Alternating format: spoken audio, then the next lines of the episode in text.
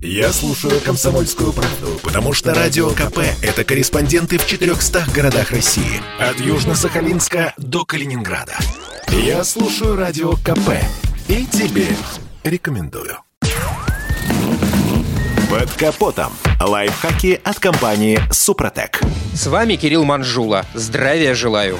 Так уж получается, что опасные повреждения шин не всегда заметны водителю. И речь не только о коварном саморезе, который может спрятаться в протекторе. Например, удар о край большой ямы может привести к разрыву корда. Кроме того, при дорожных работах появляются крупные срезы асфальта, которые острыми краями грозятся пробить каркас покрышки. Грыжа на шине также может появиться из-за производственного брака. Иногда незаметная деформация стенки шины возникает сразу после покупки при накачке шины на монтаже. Если есть хоть малейшее изменение однородности боковины, то это признак заводского дефекта, и колесо подлежит замене. Но бывают и невидимые повреждения. К примеру, из-за воздушного пузыря, который образуется из-за оставшейся раковины между слоем резины и кордной тканью. После некоторого пробега внутри материала шины возникает неоднородность. В раковину проходит воздух и выдавливает резину наружу. К возникновению скрытых повреждений приводит и неверная парковка автомобиля. Если часто и со скрипом тереться резиной о поребрик, да еще и прижиматься к нему на небольшой скорости, то в резине возникают трещины и небольшие порезы, которые могут развиться в полноценную грыжу.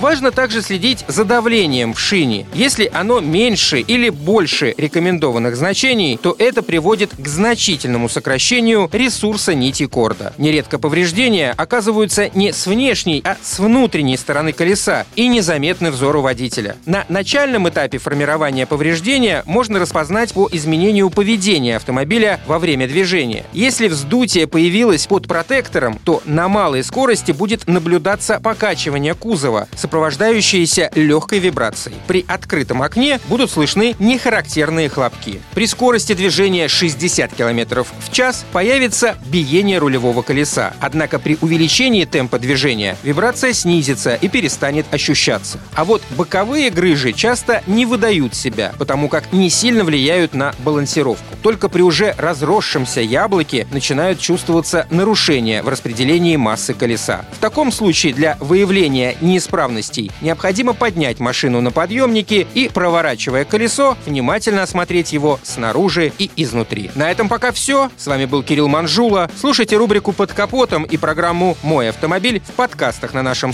сайте и в мобильном приложении «Радио Комсомольская правда» а в эфире с понедельника по четверг в 7 утра. И помните, мы не истина в последней инстанции, но направление указываем верное.